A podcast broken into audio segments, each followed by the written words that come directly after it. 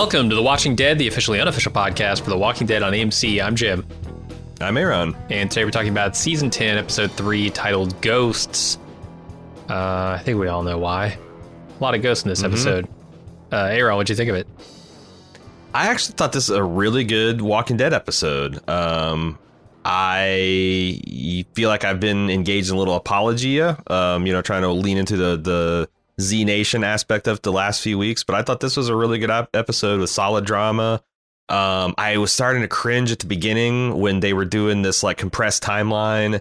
And I'm like, oh, are they going to then rewind and show us all this stuff? Like, because I feel like that's Uh. what old Walking Dead would do. Yeah. But instead, what was that episode of Battlestar where the Cylons are attacking like every 21 minutes or some shit like that? Was it actually called 21 or something? I I think it's called like 33 or 33 minutes. I can't remember exactly. Right. And and I remember like talking to you about that episode and like hating it because it's such an extreme example. Like they've been doing like every 33 minutes for like a week and they're still doing like full on flight combat sortie pre missions and post missions instead of just collapsing in exhaustion. And this show, I think, did it like a really good job of like, I mean, I don't know what kind of lives you all have lived out there in podcast land, but uh, I've I've stayed up right around 48 hours on Mhm. occasion when I really had to push through something at school or a big project deliverable at work or a family problem or whatever and like that is right at the ragged edge of the average human's kind of endurance where you start to kind of like have this kind of stuff and I liked that the episode and it's also wasn't like zombies constantly. They came in waves that like had hours between them and stuff like that. Like and it was a great like that that framing device at the beginning of like just showing the hours pile on and pile on and desperation exhaustion how you deal with children in that. Like i thought that was really cool and a great setup. So i was like fired up for this episode coming into the credit sequence. Um and yeah there's a thing or two that struck me wrong but mostly i, I really liked it. What would you think Yeah, I mean they started strong with the the you know uh, 44 hours thing, and then the stuff they did with Carol near the end, I thought was really strong too. Um, oh yeah yeah, to her her hallucinations. I, it, there's yeah, like you said, there's some stuff in there that I don't know what they're doing with it, and that struck me weird. But 90 percent of this episode was really really good. I also think that like I I like there's the little ambiguity going into the next episode of like what actually did happen. What was the real real? Like uh are the survivors going to be on the hook for this uh you know whisperer death? Um but but yeah, and and the the the idea that our community who's always kind of like come out on top. This feels like a better version of the the initial Negan plot line, where you know you had this real terror that like w- w- there's bad people over us, have dominion over us, and we can't really do anything about it. And as good as it would feel for Carol to blow Alpha away, you know. uh, They'd all be crushed by 10,000 zombies. So I, I like that sense of like, you know, how do you do the right thing when you have limited places and choices to act. It reminded me a lot of like some of the bel- the the the um um better belter factions from the expanse their dilemma this year like how do you Yeah. retain some sense of noble nobility or honor when you're working for villains you know for people that are doing indefensible things uh when you feel like you don't have any other choice and like shit pretty top shelf stuff for walking dead to be messing with but i think they they carried it off pretty well yeah I think so. All right, before we get into the recap, let's take a quick break. We'll be right back.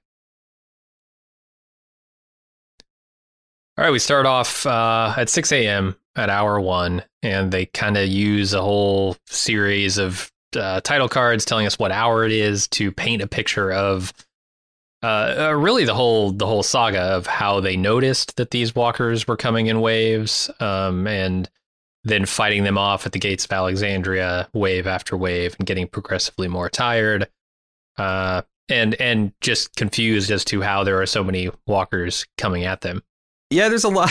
There's a lot of stuff I thought was funny in this. Like, for example, Carol sleeps with her badass fingerless granny gloves on. Mm-hmm.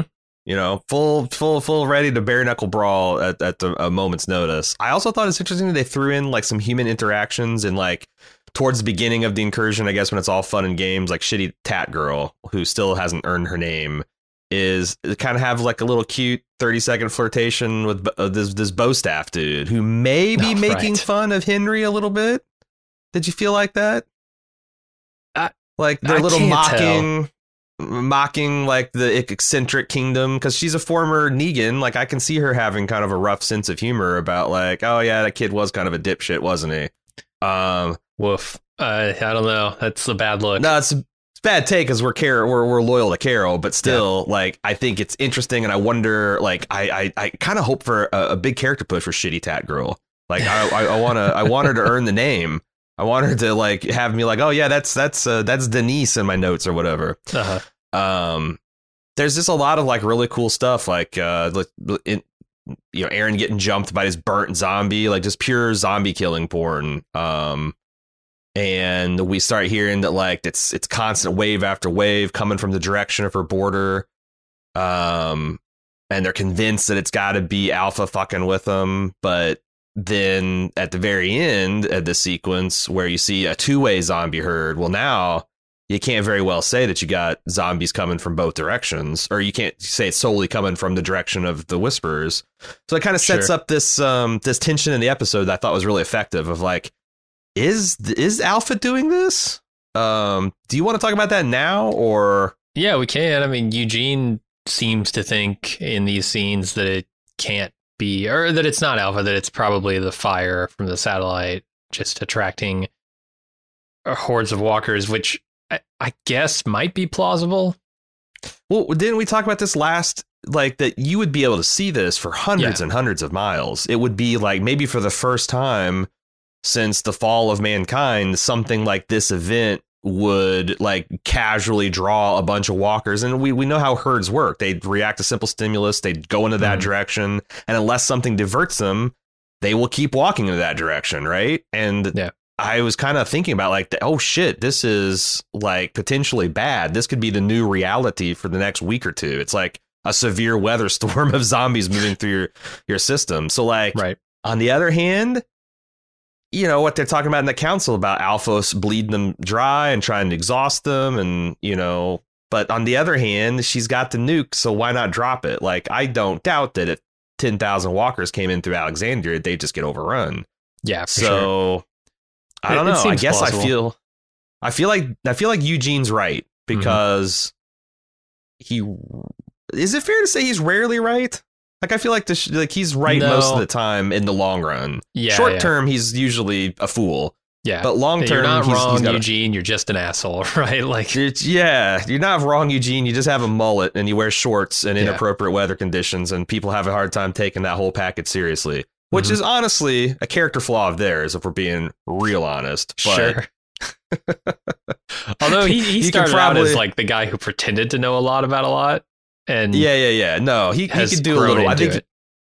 I think he's high functioning enough that he could probably do a little bit more in his human interface. But I, I don't know. Yeah. I don't know. Everyone's it's everyone's got their own struggle. You know, boy, yeah, it's a real struggle this week for Eugene. Uh, we'll get to those. it really scenes. is. Good God. It really is. Uh, yeah, so that goes on for 49 hours, and then Eugene says, "Oh, Walker's coming from both directions. We're gonna have to fight into the night again." And everyone is already really tired. And then Gamma approaches the gates and tells them that they need to go to the northern border and wait for Alpha, claiming that they had nothing to do with these Walker waves. Uh, so they hold a meeting to decide what to do. I, I, I don't know. Most of the town wants revenge. Um, for the whole incident with heads on spikes. And Siddiq uh, excuses himself from this meeting very suspiciously, just Mm-hmm. out of nowhere. I, I don't know what's going on with him, but we'll talk about it later. Michonne makes uh, the point that they still have no plan for dealing with the Walker horde that Alpha has, which she uses that as a, a way to get shitty tat girl or whatever to shut up. But isn't that her shitty job? highway? Shit, shitty way, hi, shitty highway girl is who was She- speaking. oh, up. right, right. Uh, isn't that her Um, job though? Isn't Michonne and the council supposed to be working on a plan to deal with this thing? Like, I think they, but, but her point is like until we, her face. yeah, Yeah, but on the other hand, like Michonne could be like, we are working on it, and we're also fighting us as herd, and yeah, but like, and and until we have a solid plan to take away their nuke, we can't just, you know, and then all eyes go to Eugene and a new satellite. Yeah. I do love the idea that this is no longer a homogenous group of survivors. Like, you know, when this lady stands up and says, the highwaymen demand justice, like a fucking faction Yeah. within. Like, this is a little bit, not exactly a house divided, but there's different interests and sensibilities. Mhm. Uh, God damn, I really love this, this, uh, this, this frontier government system that's, that's developing. It's really cool. I We'll like see it. if how much they do with that. I don't know.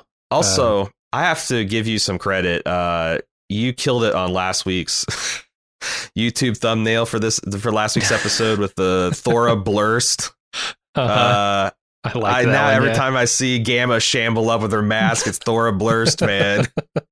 so I legit like it's rare that like you know like Jim's a funny guy, but you know I'm onto his shit. So like most day in day out, I, I crack a thin smile. But I I legit laughed out loud when I, I got up first thing in the morning, and that that was on my notifications. And Uh-huh. yeah, I, I laughed out loud it's a good it. one. I thought it was pretty funny. It's, plus, yeah, she's kind of got resting derp face with that mask too. Yeah. It's it's just the whole package. It's just so good, so good. yeah, if you're not checking these out on YouTube, go over to youtube.com slash bald move. And we've got a whole bunch of all, all these podcasts are up there on video. Yeah, tell your tell your friends if they hate podcasts, but they like the YouTube. We're we're there too. Um, but I also really like the fact that like you, regardless of factions, like people are just you know they make the point that people are tired and they're starting to snap at each other, even like Mhm. long term allies. Uh, so it's like, oof, this is going to be to the extent that one thing happens another in the next few weeks. Like this is a nice rest resting baseline of like potential pressure cooker hot kettle situation to to comp- to compound. But I don't know. Maybe Yeah. I'll have a good night's sleep uh, after this episode. It kind of seems what they're they're hinting at. We'll see. All right, uh, we move on to Gabriel arranging for the very fresh Negan to fight with Aaron's very tired group, though Aaron's not too happy about it. Sure. Uh, Gabriel puts it together like PB and J. Uh, Mhm. What's your take on this? Is Negan really not wanting to get out there? Or was this a little bit reverse psychology? Hmm. I mean, Negan knows if Alexandria falls, he falls, right? I mean, he's got to know that. What's he going to do? He's very aware He's in a of how prison. bad how bad his ass is as well. Yep. Yeah, I, I, I think. I don't know. I, I- he's he's kind of in a rock and a hard place situation too because if he goes out there and he does anything wrong, even perceived to be wrong, the town is going to blame him. They're going to take out their frustrations on him. Uh, I get that part, but he also needs to help because if he doesn't and Alexandria falls, he's screwed too. So hmm I don't know. Probably a little of column A, a little B.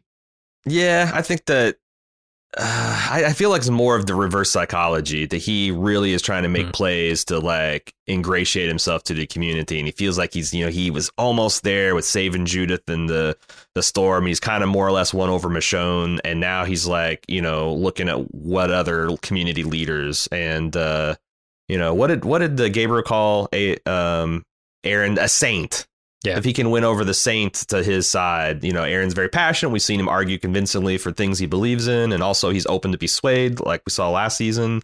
So I, I think it's a calculated, yeah, it's- it's a calculated double, double secret uh, agent situation he's got where you know, oh, don't throw me in that briar patch, essentially. I just wonder if there are ulterior motives. Is he going to like try and take over Oh, Alexandria if he gets a chance, or is he is he to the point where he's just part of this community? I think that I don't really know. That's because there's like great conversation between him and Aaron where he almost seems like he backslides all the way back to full on being a savior. Um, Or he at least isn't but I don't know. apologetic uh, for the things he did, right? Yeah, yeah. Like I don't know that I see him with a barbed wire baseball bat, leather jacket, and doing the hey hey hey kind of thing anymore. Like It's tough I- to tell. Twenty years from that, you know, fifteen years from that, could he run for president of Alexandria? right? Like, I don't know. Um, sure, there are a lot of people would oppose that, but you know, there's going to be a lot of them dead. There's going to be a lot of people Mhm. of them that mellowed out, and it just depends on how the next 15 years go. So Yeah, he's he's got this. Uh, Jeffrey Dean Morgan has this way of just like smirking and and you know throwing a wry comment out there that makes you always question his motives, regardless of how Oh, pure they are. Yeah, like when Aaron plugs in that mace attachment to his arm, and Negan's like, "So that's awesome." Uh-huh. yeah, he's great. It's it's funny, but Yeah. the old stump to use, you know. He's fantastic. Uh, But yeah, it's also let's- like a it's a it's kind of like a metaphor for him too. Like he's the old stump, you know. He's this withered thing that's not of use for anything but loading corpses and stuff, uh, and picking tomatoes. Right? Why not put the Yeah. old stump to use? Uh, I think it works as that kind of a metaphorical layer too. Gotcha. Uh, so when they're out fighting, Negan tries to grab a better weapon so he could be more effective. Uh, but Aaron won't let him. Pretty smart. I mean, you know, you don't want uh, Aaron does have the one arm. He's at a little bit of a disadvantage. Probably smaller. I don't think he's as, as uh, got as much reach and as as powerful as Negan. So yeah, letting him have more than a broomstick, you know. Uh, and holy shit, Aaron just punching a zombie's head clean off with that fucking Yeah. mace ball of his. Oh, It's cool. I wonder what other attachments he has. Does he have like a nunchuck attachment? Does he I have like know. a sword? It's- Could they get away with just going full on Dark Army or Armies Chainsaw? of Darkness here? Because his his uh, his hand is already so fucking ash. Just plug in the chainsaw attachment. Like you could even have like uh, if him and him and Negan get to be better friends, you could have Negan come in like, I saw this on a movie before all the thing went shit, and he just like, yeah, it's like just boom. Who says no to that? Like Not me. he's got a spike ball on his hand. This is some already some Z Nation shit. Just yeah, Yeah. get some armies of darkness in there. Why not? Uh, then we go back to Michonne, Daryl, and a few of the others go to the northern border to meet with Alpha, and they drop their weapons. Uh, uh, everybody except for Carol, who keeps a not so secret gun on her. And and that's how I knew the episode had me hooked in because I like almost gasped when I saw like the gun flash and I'm like, oh Jesus, Carol. God damn it, you're gonna try to shoot a nuke and it's not gonna work. Yeah, but you want her to shoot the nuke. I You that's the do thing because yeah. you really want Alpha to get it, but you, know that she can't You kinda right do. now. You really do. Um, and then we go back, and Eugene and Rosita are fighting walkers. I don't know why they even put this insert in here, really, other than it sort of half pays off when you see Rosita later, who's like energized by this fight, and then Eugene, who's worn down by it. Mm-hmm. Mm-hmm. Um, and this is just kind of setting that up with a two second shot of them fighting. Uh, then Yeah. Alpha arrives at that northern border. And not only does she know about them crossing the border to fight the satellite fire, but she knows when they cross the winter, uh, the border in the winter. Uh, she decides, eh, she's not going to punish them, uh, you know, physically, but she is going to modify the border and I guess squeeze them out of their hunting grounds. So Carol's not too happy about that, and she tries to shoot Alpha when she remarks about the way that Henry died. And Michonne stops her and then apologizes to Alpha, and they all leave. Uh, I thought this was a great, like, you know, Alpha's on her bullshit, but she's internally consistent. Like, oh, fire? Yeah. What fire? Fire is nature. It's in its fire's nature to burn, and we, you know, uh, we, we live with nature. We're we just shamble off and we come back when it's done. Like we. Okay, yeah. I mean that that that all is cool, and just how gleeful she is at like.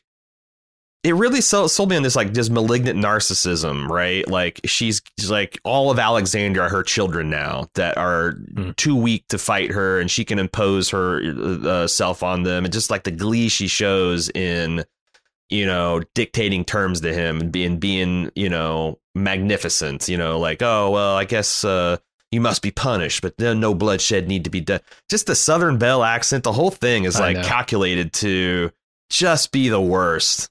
Uh, Yeah. and she's she's she's really good at it.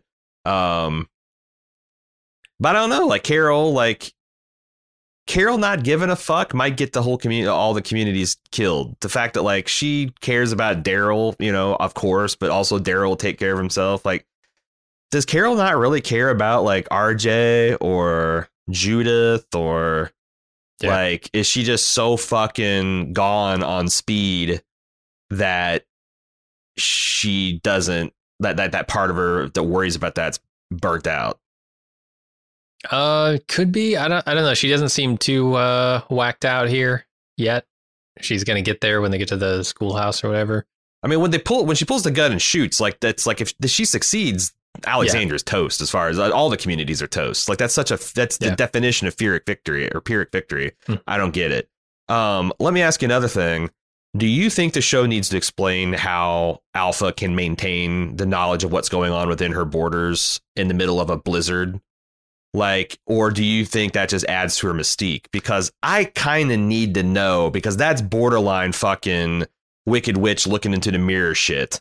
Like, yeah, ha- like they were establishing that the, the the walkers themselves were freezing solid. Yeah. So what is a and and the humans that were warm blooded were freezing solid. So mm-hmm. how is a person shambling around in a pair of jeans, uh, fucking flannel shirt, and a zombie mask on their head? I don't know. Zombie like, skin, it's a hell of an insulator.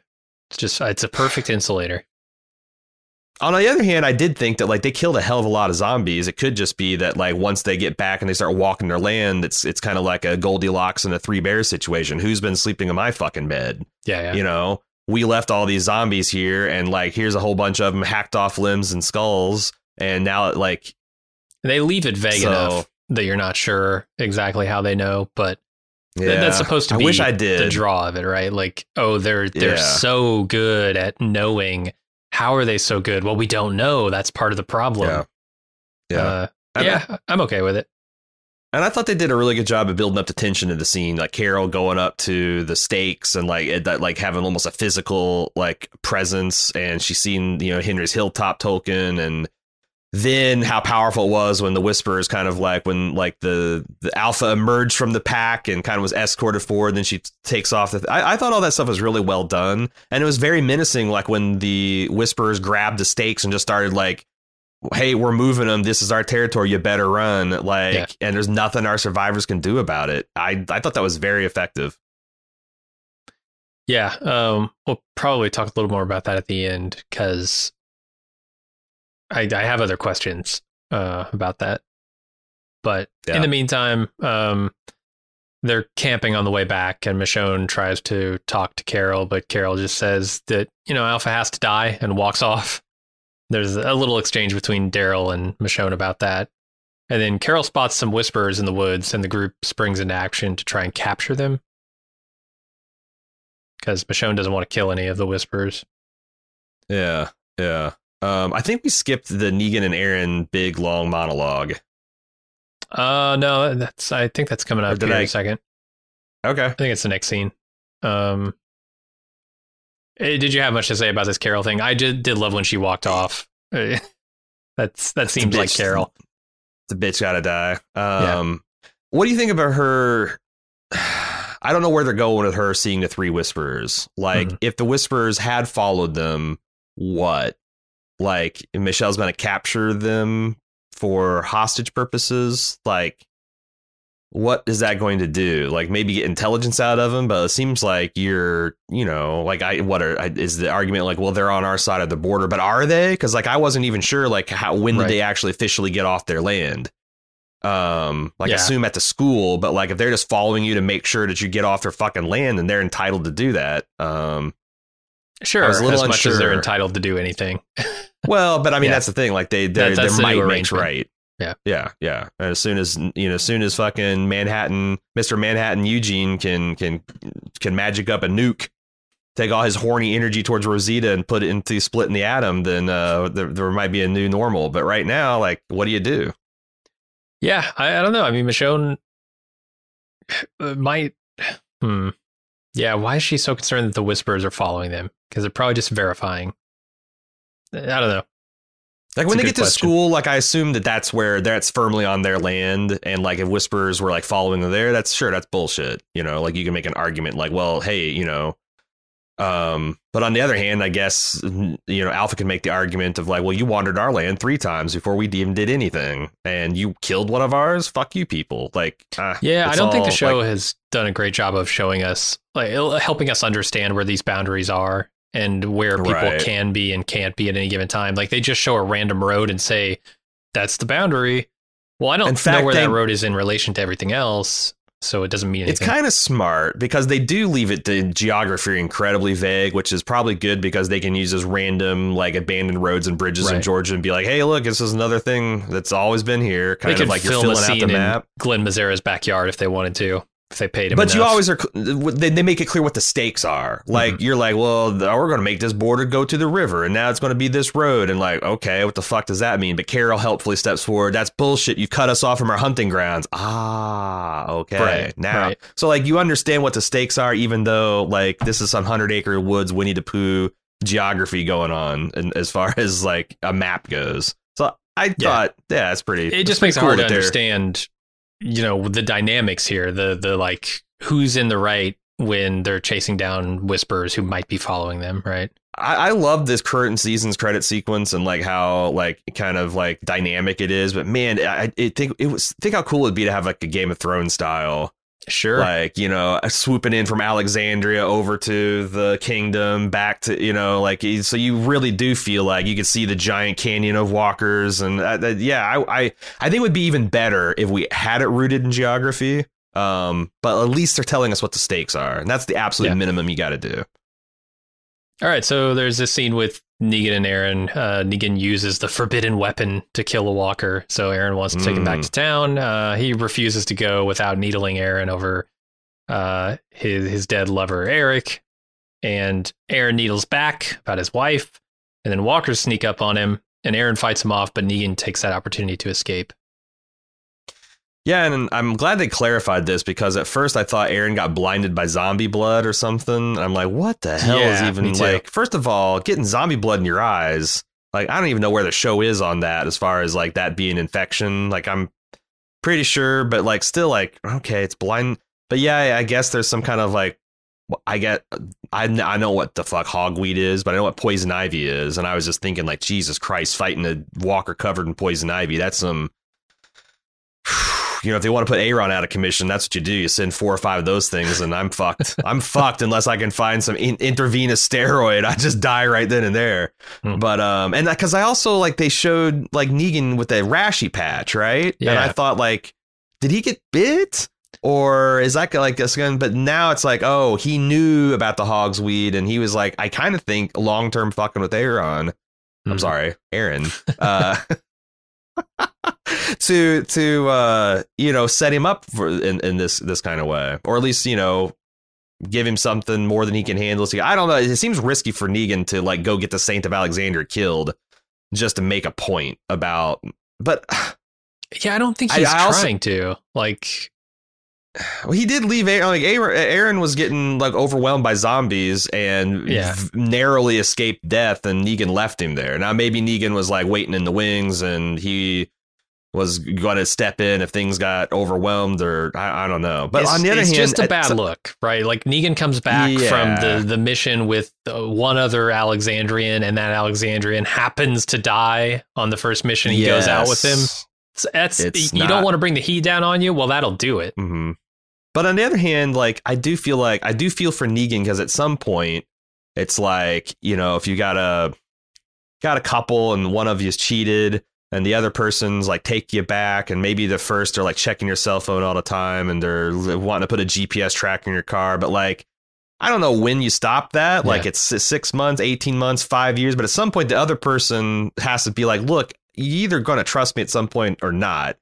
And Yeah. Negan has to have like it is bullshit that like what you know what what another year two three five they're still gonna keep him in fucking leg irons and shit like I don't know um it's kind of an interesting dilemma that I like seeing Walking Dead traffic in. Sure.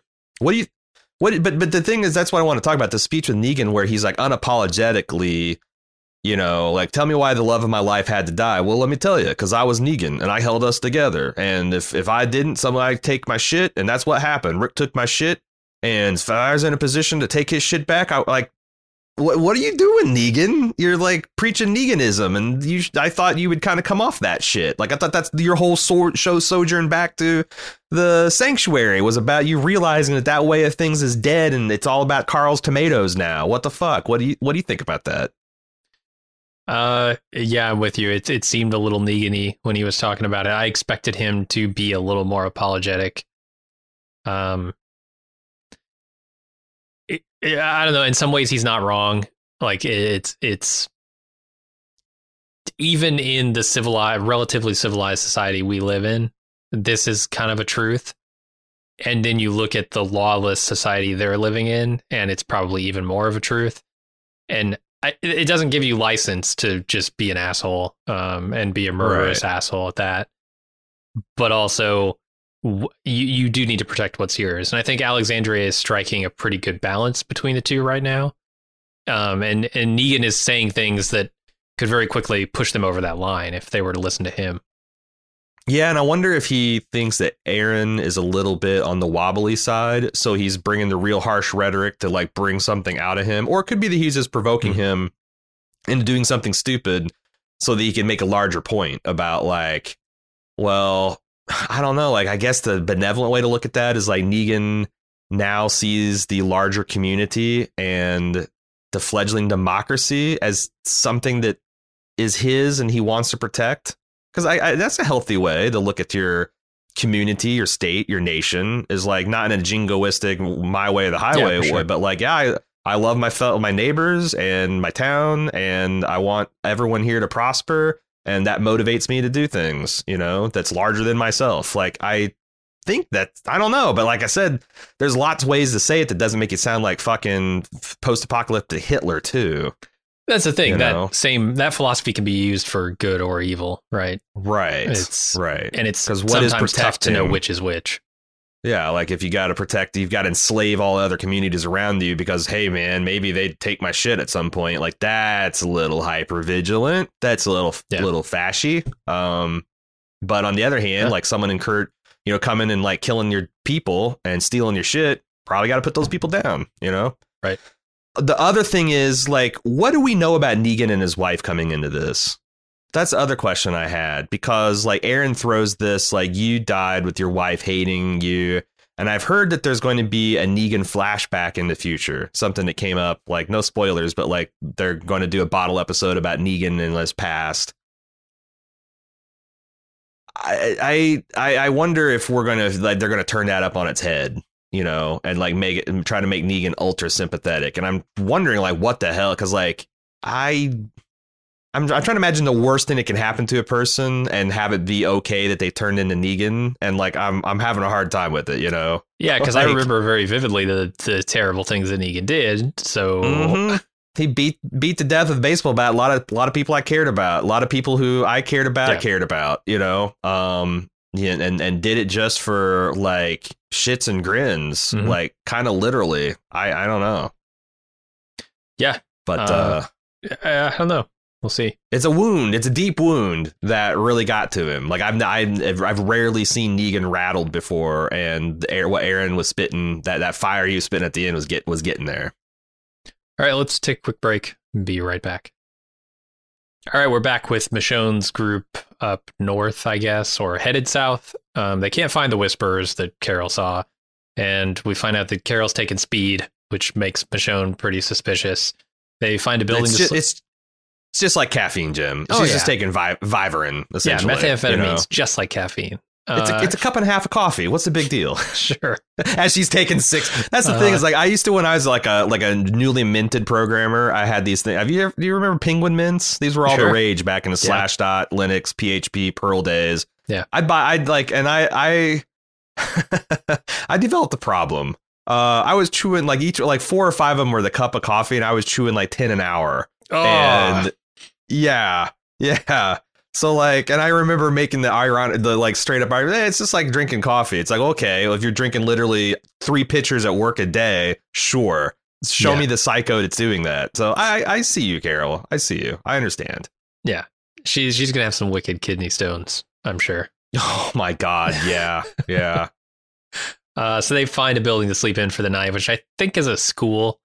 Uh, and Carol finds a home economics book and hallucinates herself and a bunch of dead children that she knew on the cover. And rather than sleep, she takes two more pills.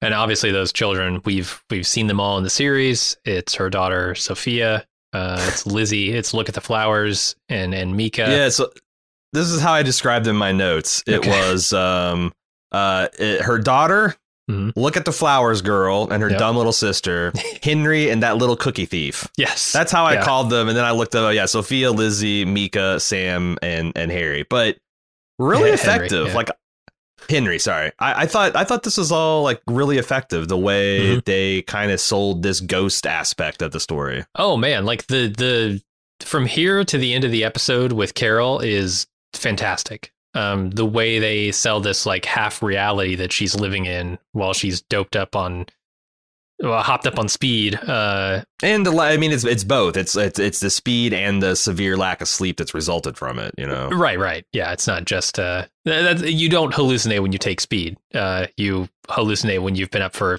sixty something hours or so Right. taking right, speed Right, to keep you awake. mm-hmm. Mm-hmm. um yeah it's really good man i every every time they layer on another part of this scene i'm thinking okay is this real is this something imagined is it somewhere in between and they do a couple of really good scenes with daryl as well Yeah, that's the thing I thought was real next level. Where like I was so convinced they were having like we're about to get to it. Yeah.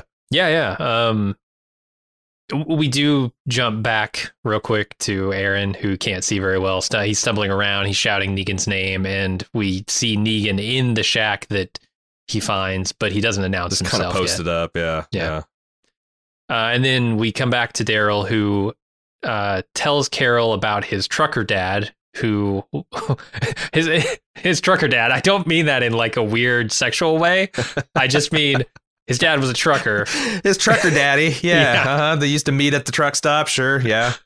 uh, and and Jesus Christ, and he tells her about the experience he had where he hallucinated uh, this girl in the road because he was up so long, you know, doing essentially what she's doing, preventing sleep and taking these 24 hour runs.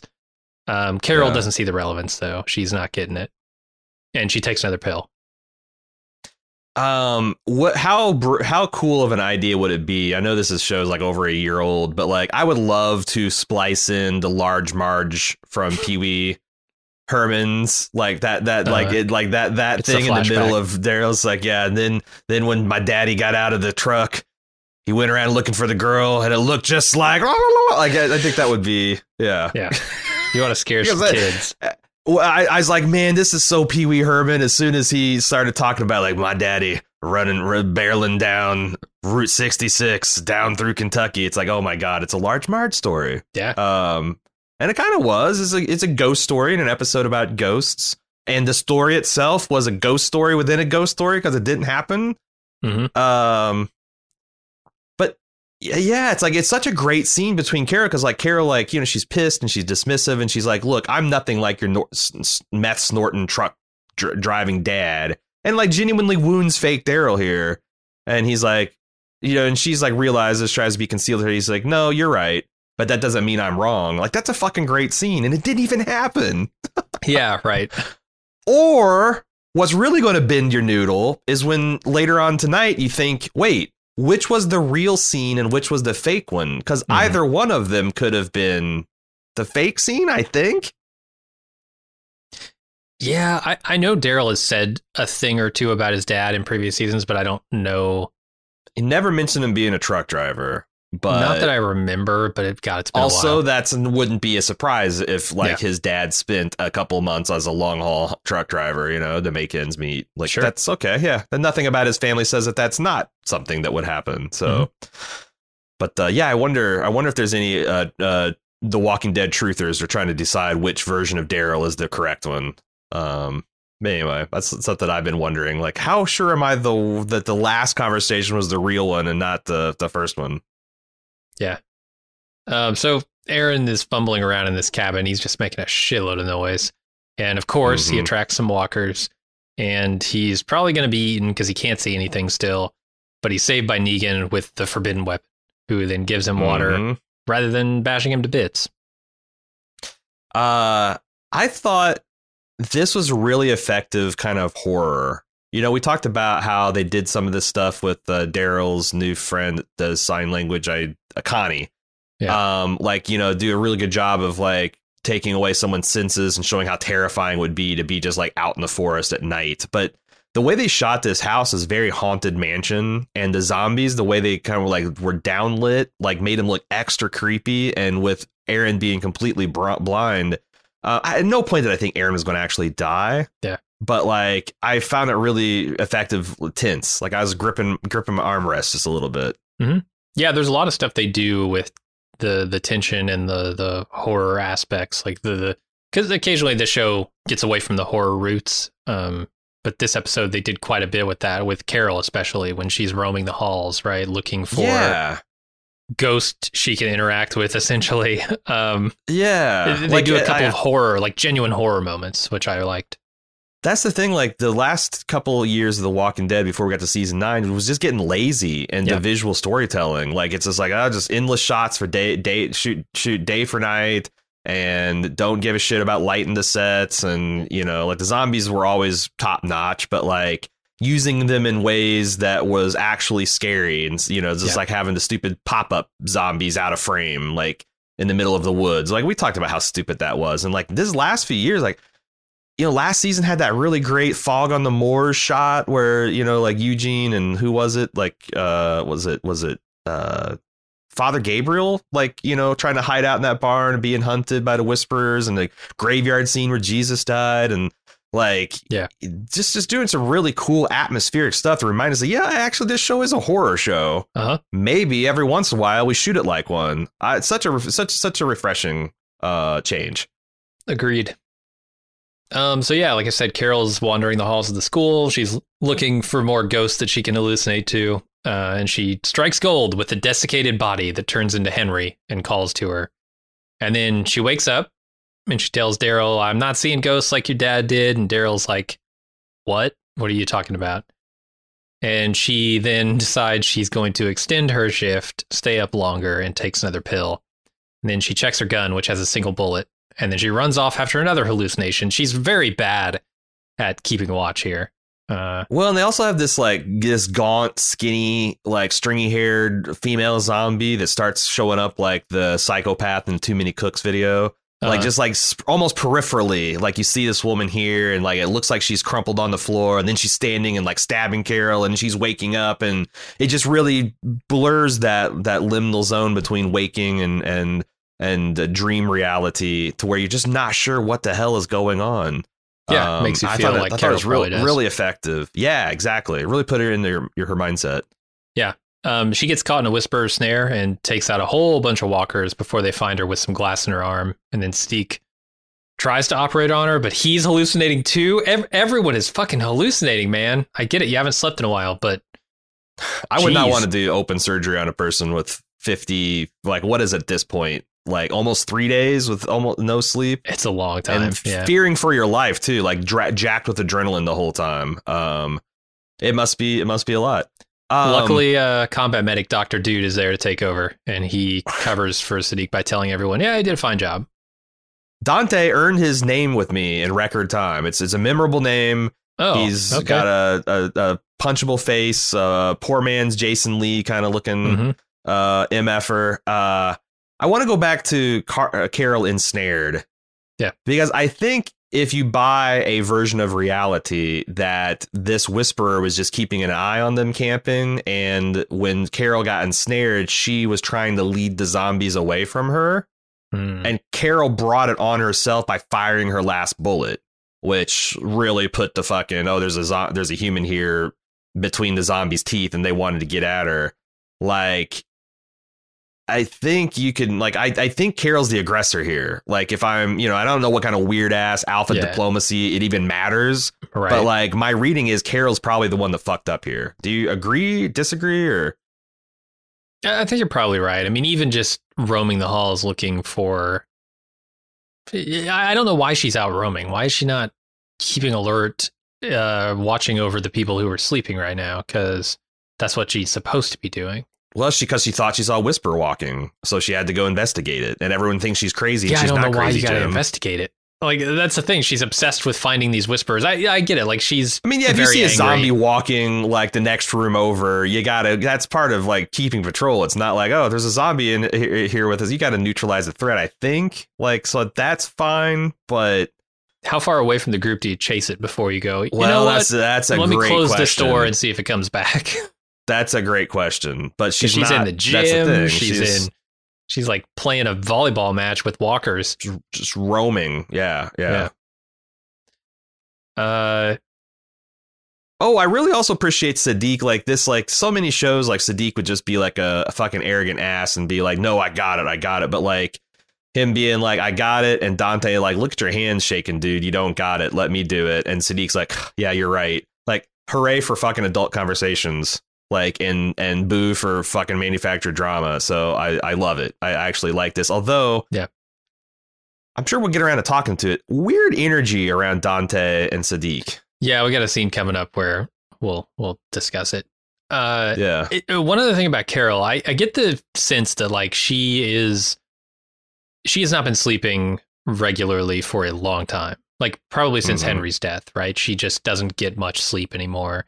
And that she has been on sort of the edge, um, and kind of gone overboard here, or uh, you know, gone gone past the line that she normally does, where at some point I get the impression that she is roaming the halls looking for Henry. Like this is this Mhm. is a moment where she doesn't normally see Henry as hallucinations, right? And she normally doesn't have a chance to talk to him or something.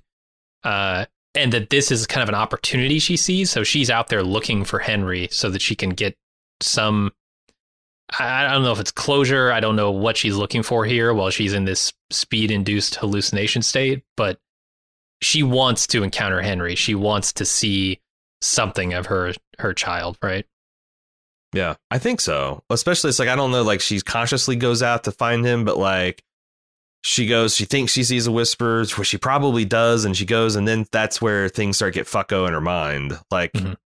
yeah, because I think she would be contented to stay there and keep watch, but she keeps seeing things, and those things turn out to be her family. Yeah. um, yeah.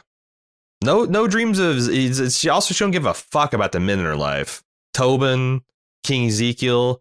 Nah, it's all about the kids. She never. Yeah. If I was if I was Ezekiel, I'd be like mildly offended that. uh Yeah, I, I we we lived we we were husband and wife for like five years. Carol, Mm-hmm. like. Can I get a zombie? For, I guess he's not dead. Maybe that's the thing. It's like it's you got to be dead for her to care about you that much. Yeah, I suppose so. But, but Tobin, Tobin's dead, right? Tobin got totally eaten. Do you remember Tobin? Oh yeah, yeah. He got totally Carhartt man? Uh huh. Carhartt man? Yeah. The yeah. guy who No, built no, no. single-handedly built the cold rolled steel wall. it's Reg's plan, but his his fucking fucking Mhm. meat mitts that actually built it. Yeah. Oh, yeah. Nah, Carol don't give a fuck about Tobin. Who? Tobin who? No, they've painted this picture for a long time. Like Carol and children have a sordid history, and we see it all sort of flashing back here, right? Yeah, speaking of blurs, that's her relationship with children. Yeah. It's bless blessing and curse. For sure. Uh, so next morning, Aaron Sight's site has returned, and they head back. Nothing special here. Uh, and then we go to a scene that I want to get your opinion on. Uh, Rosita and Eugene finish killing some walkers. Rosita seems like she's never been happier, uh, getting to take some aggression out on them. Eugene is still trying to get with Rosita though, and at some point she shouts at him to just get him to understand that it is never going to happen. And because Rosita feels like she's drunk because of sleep deprivation, Eugene understands that this must be coming from an honest place, uh, you know, lacking inhibition. Um, and so he finally understands that they are not only never going to be lovers, but they have never actually been friends because he's been so obsessed with getting in her pants. Right. And then right. he leaves. Yeah, I, I don't know. Like what I thought this is uh you know as because like I there's been a lot of discourse on friend zoning right you know This, and this like I don't know like problem, yeah.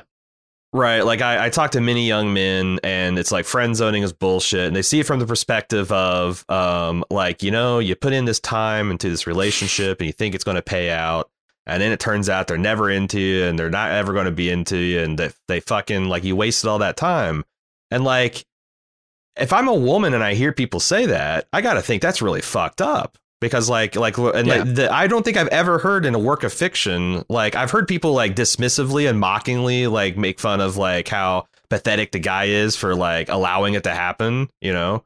Um, Mm, yeah. but I've never heard like the from the woman's perspective of like, so our friendship was nothing.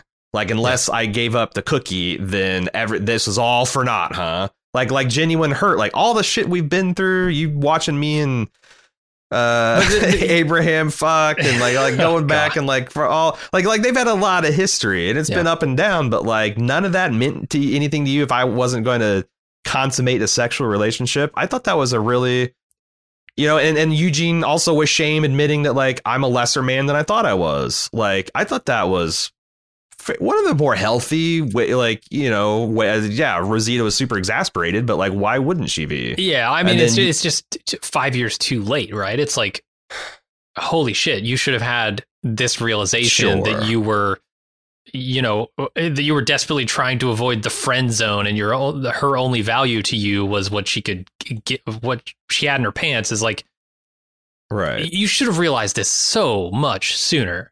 And right. and, And, I mean, Eugene would probably be like, "Well, no, I actually value the friendship too, but I was wanting the other." Then, like the way he framed it as like, "Yeah, I really enjoy. Obviously, you're cool and you're funny and you kick ass on zombies and blah blah blah."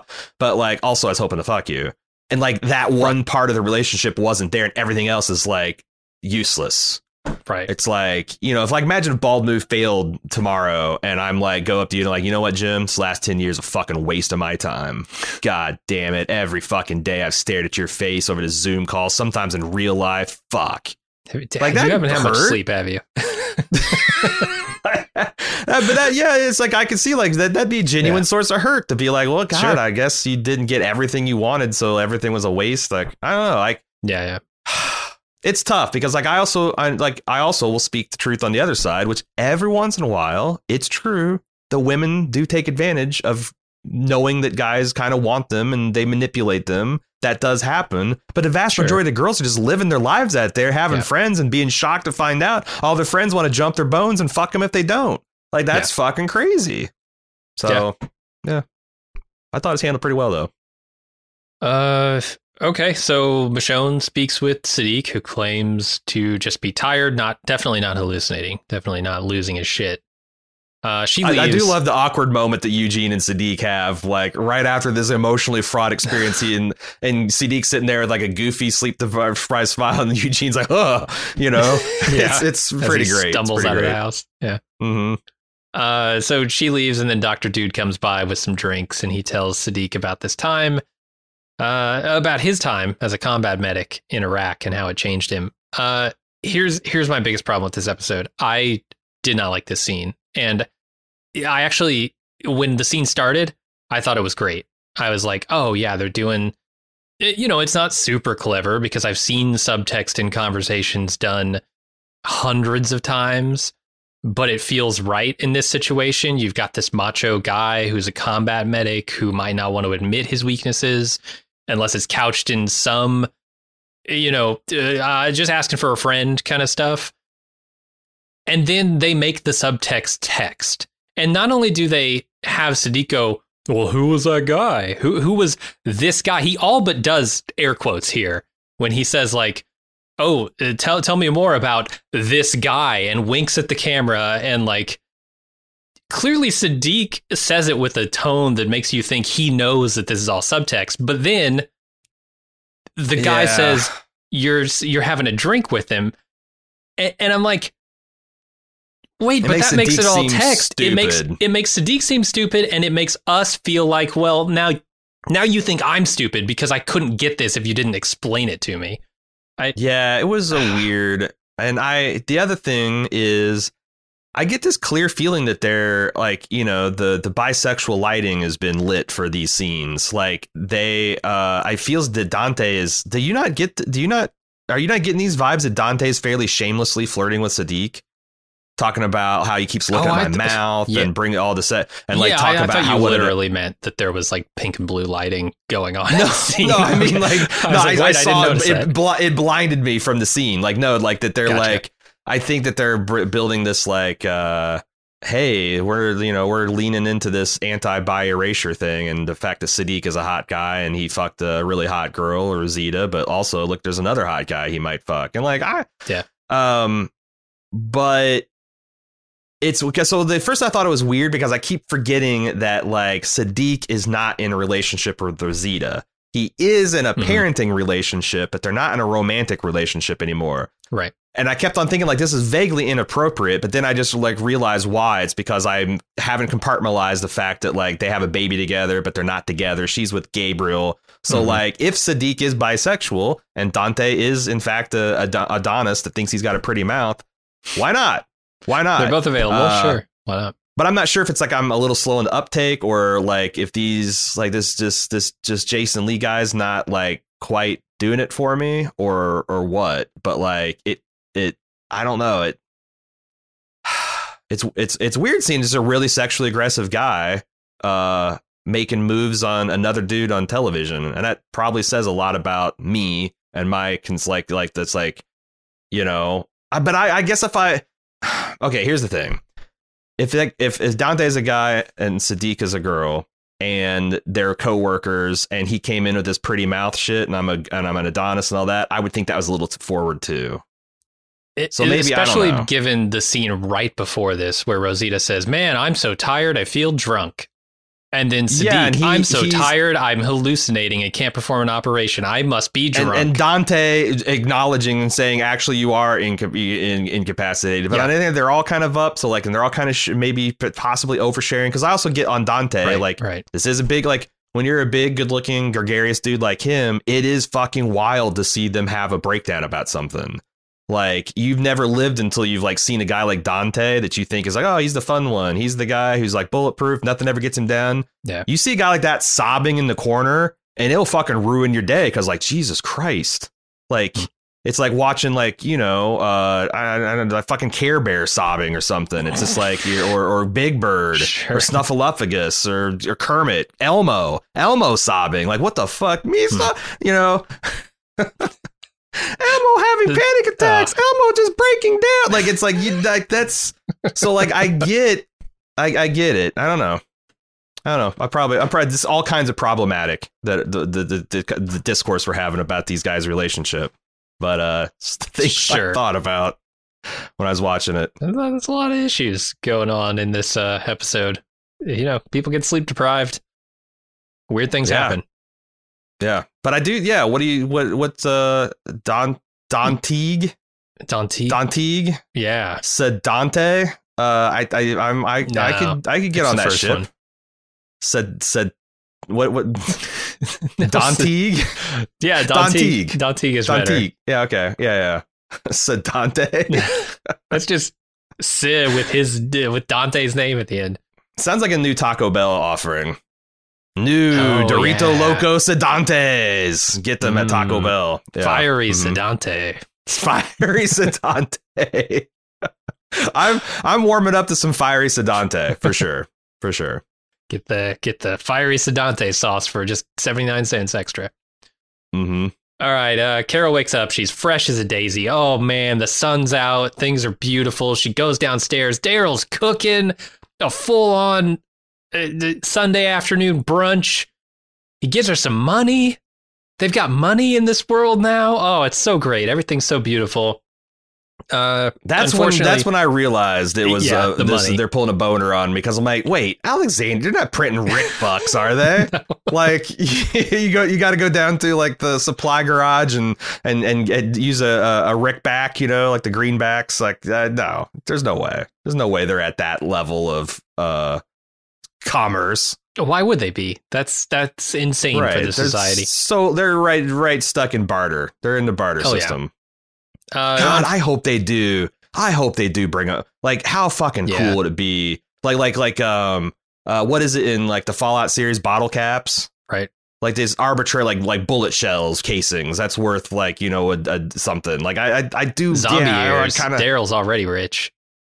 I do want to see some kind of monetary system because man Yeah. Mm-hmm. bar- there's there's limits to barter barter and trade. If you if you paid attention in high school economics, you, you probably know them. But uh, yeah, bring back a money system. Fiat currency in The Walking Dead win season eleven. Sure. Seems a bit early, but all right.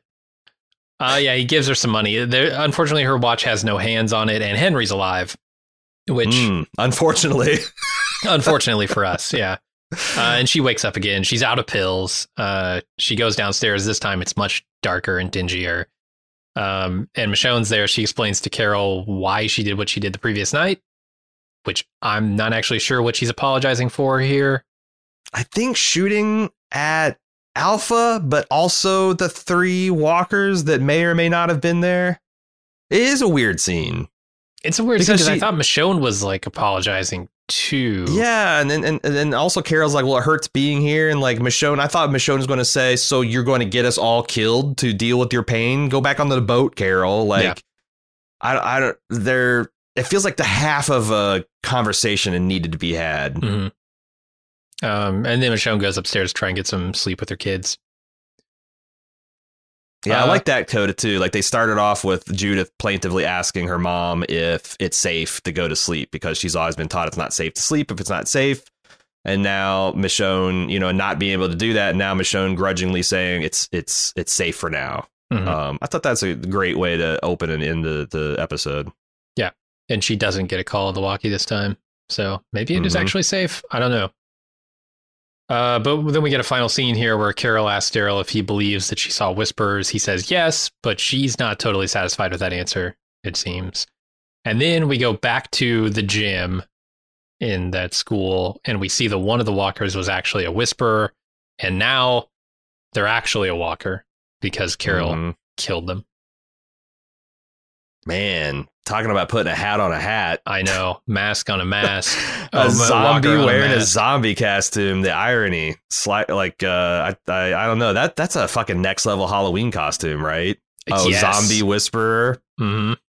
hmm you just get a shitty. You just get you do, you do a shitty makeup zombie job, which most people Mhm. would be like, "Well, that's a shitty makeup zombie job." But then you hide it with a shitty zombie mask, Yep. and now you've got an A plus costume. Fourteen ninety five at the the Dollar Tree. I don't know. Do they sell? Oh, for masks? sure. Yeah, you need a you need a latex mask and a, a couple bucks for the bad makeup from the Mhm. health and beauty aids department, and you've got a primo, super original, accurate Walking Dead uh, costume. I like it. You probably need a zombie contacts. That probably runs another 15 Mhm. bucks, right? Yeah. You, you don't want to put anything in your eyes that you can buy for under ten dollars. Whiteout.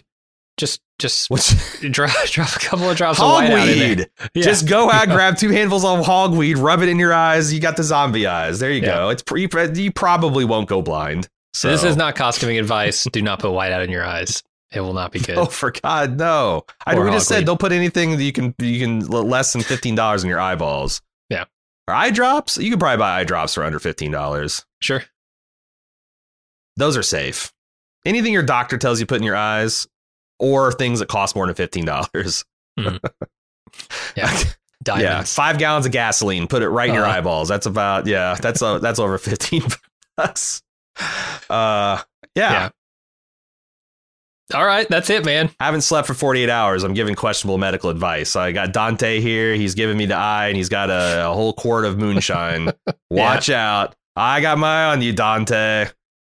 I'm not going that. I'm Tell not him he's in the friend zone. That's right. You're a pretty handsome guy who's going to take more than 40 hours of sleep deprivation and a, and a mug of moonshine.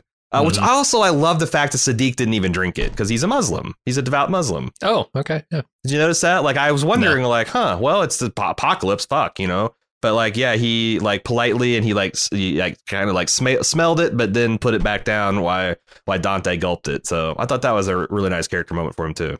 Yeah. We got is that it? Did we do the episode? Yeah, we Did did. we do it good? Uh, yeah, I'm goddamn. I, I'm uh really digging this. Um, I'm also really really can't wait to get started on the Manhattan Project because I'm still 100 percent on that theory oh, uh, yeah. it's it's gonna happen. I'm feeling so good. I'm feeling so fucking good about it. I what's it's really gonna bum me out when I get to like uh, if they do build some kind of dirty bomb or whatever, some primitive crude atomic bomb. I am going to be really chagrined if like that was the leading theory, right? Like if everybody Yeah. like like literally everybody and their brothers like, well, he's obviously going to make a nuke with this Russian satellite. Like That's ah, insane. I mean, he talks Yeah, about radiation. Sure, why not? Right, because like you know, if, if we were covering this and like we would be covering it as if this is the obvious theory, but since I'm not reading anything, it's like this guy's like, man, this guy's going all in on this stupid obvious theory. Here's Mm. your cookie, Aaron. Way to predict the thing that's obviously happening. But uh, obvious. I mean, sure, in the, in the way that like, what can you do with radiation in a story? You can either hmm, c- cause it to be a hazard to where people die because of it, or you can use it to create power or a bomb. That's that's the only two things you could do with with radioactivity in storytelling. I've been we we've been kind of workshopping uh, a Eugene building a bomb and deploying a bomb skit. hmm Uh, I I wouldn't be like again, never hold us to anything. It's the surest way to have us never do nothing. But I, I I do feel like if we can just if we can find a funny place like we had with the Rins uh, fest, then we might we might deploy one. Yeah, we did Uh, some- before. Spitballing on the the Wednesday night uh, stereo.com stream. Yeah, I, I I really I really like yeah. Which by the way, uh, will be happening tomorrow, next Wednesday, every Wednesday at nine p.m. Uh, Jim and I go to stereo.com slash bald move and we talk The Walking Dead. Yeah, it's kind of our Uh, feedback episode that we release on Fridays. Yeah, yeah. We've had uh, quite a few people um, uh, give us feedback in their own voice. is very cool. In fact, there'll be a, uh, this little snippet of the show in the podcast. Uh, uh, if you want to stick around and listen to that at the end, the the, the post roll. Um, but yeah, it's a, it's a lot of fun. We did do a little spitball into that last uh, episode. Man, I should have used that for the highlight because that was pretty funny. But I'm always trying to like demonstrate the the interactivity to get people intrigued Uh, like you know like the question and answer the the the audio stuff but um yeah it's good stuff uh if you sounds like a good time please join us at wednesday 9 p.m go to stereo.com slash bald move to subscribe so you get the notification uh the app is free and hey yeah uh hit the button and let us know what you think about the episode and the walking dead in general and we'll talk about it i'm really looking forward to again no spoilers please but i know the first of the bonus episodes dropped this weekend i just kind of want to like a general thumbs up, thumbs down as far as what you thought, because like we've been talking about it a lot, and it's like, man, what can this possibly be? How can they possibly make something good out of this? But I do have a lot of trust in Angela Kang, Mhm. but I also know that AMC want, wants her out there making money, whether Yeah. it's good or bad. what what can she do? What kind of miracle can she work with the Gotta- bonus material? make those Rick bucks. Got to make the fat, fat green ricks. Yeah, got to get the green ricks. Uh, all right. Uh, thank you for stopping by and listening to us crack wise about The Walking Dead for yet another week. Uh, cannot wait to be back here next week and see the next one again, 9 p.m. Wednesday tonight or tomorrow night. Uh, we will be on stereo.com slash bald move Eastern time, 9 p.m., 6 p.m. Pacific. Uh, and we'll be talking about The Walking Dead. Hope to see you there. If not, we'll see you back here next week. Until then, I'm Aaron. I'm Jim. See ya.